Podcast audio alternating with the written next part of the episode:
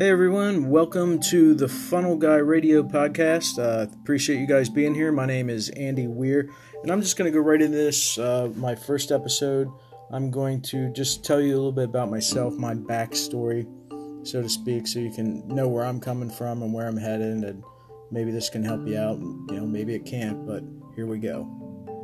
So, you know, my story is it's a lot like um, many people online. You know, I failed a lot at this online business game. You know, I've tried and, and failed at so many MLMs and uh, affiliate marketing, direct sales, products, etc.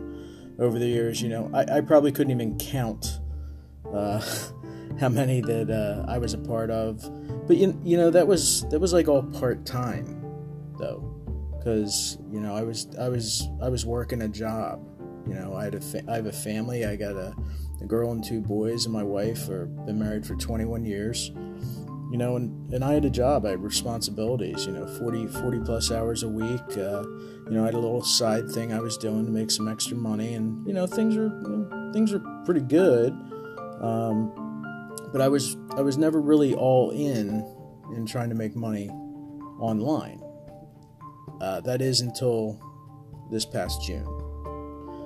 And that's when uh, that's when I lost my safety net. I lost uh, I lost a job that I had been uh, with this company for a little over 18 years, and it was gone. And it you know it wasn't any fault of my own, but all the same, it was gone. You know, so I have no job. I have no health insurance. Uh, by the way, I'm type 2 diabetic.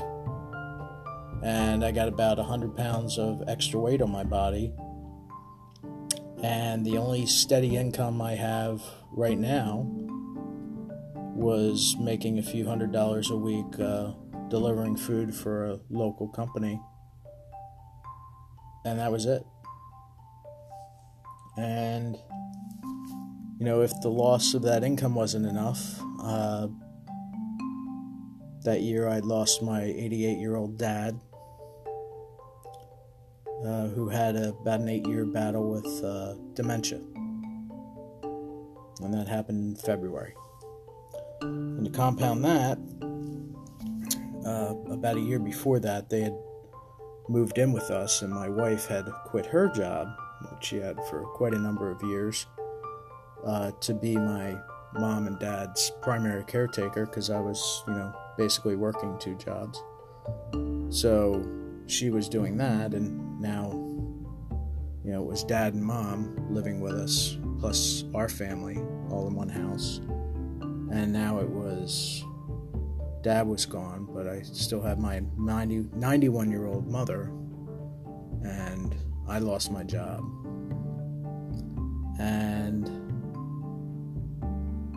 you know, it just, you know, it was, it felt like, you know, they were staying with us, but it was more us staying with them. Uh, because, you know, I, I, I felt I was just at a really low point when this happened. I, I felt like such a failure. I was, I was the one that should be supporting my family and my mom, but I was, you know, at this point, I'm near broke. You know, I fe- felt just beat down and broken. You know, I was the man, but I really wasn't. I, I really just wanted something to work for once, but I didn't know what that something was. And since I'd failed so many times uh, in the past, you know, my wife was very concerned to say the least. And to compound it all, I had over $10,000 in credit card debt. You know, and that was just staring me in the face. And I was scared. That is no lie. I was scared. So, 10 grand plus in debt, no real income, serious health issues, and no health insurance, no job and no opportunity to generate any real income. I just really had two choices, and I could go out and try and find something to get by, or you know, try and find something better, which at the time was very it was very hard, and I really didn't have the skills. I've been with this company for 18 years, and it was more service oriented. You know, so I had that, or I could go trying and find something, another opportunity. You know, to make my dream to be able to provide for my family a reality. Now, I know what you're saying. I, you know, I thought this out, and the safe thing to do would be to go out and find a job just to make ends meet. What you know, whatever, flipping burgers or doing whatever. But I thought, you know, been there, done that. You know, I've worked hard with the same company for 18 years, and I just felt like I was left high and dry with next to nothing to show for it for 18 years of work. And I, am like, no, I'm not doing it again. I, I drew my line in the sand. I said, I would have to fire myself from now on because I was going to take control.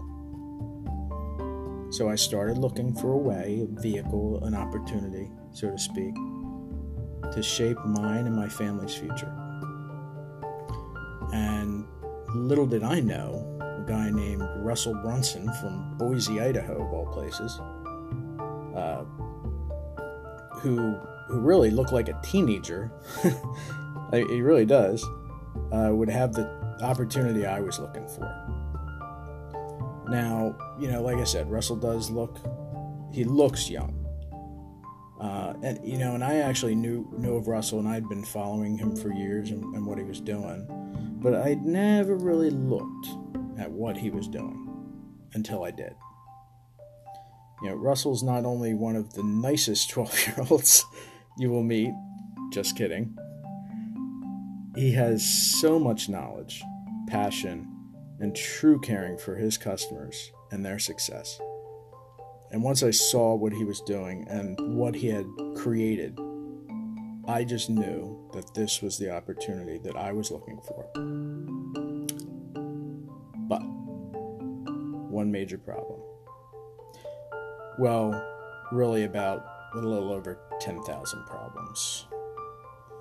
You know, my debt, which really stemmed from my past business failures was now holding me back from moving forward with this wonderful opportunity. So I started thinking of ways, you know, that I could create some extra cash. And so I started, you know, of course, I started selling uh, used books on Amazon. I, I thought if it, you know, if it was good enough for the founder of Amazon, then it, it should be good enough for me.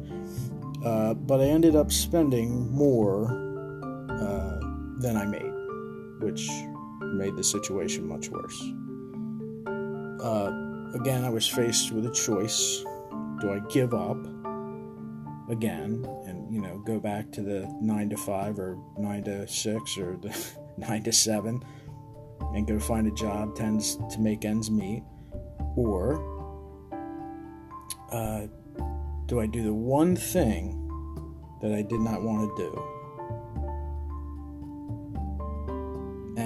But you know, I made the decision. I'd written the line in the sand. I was not giving up.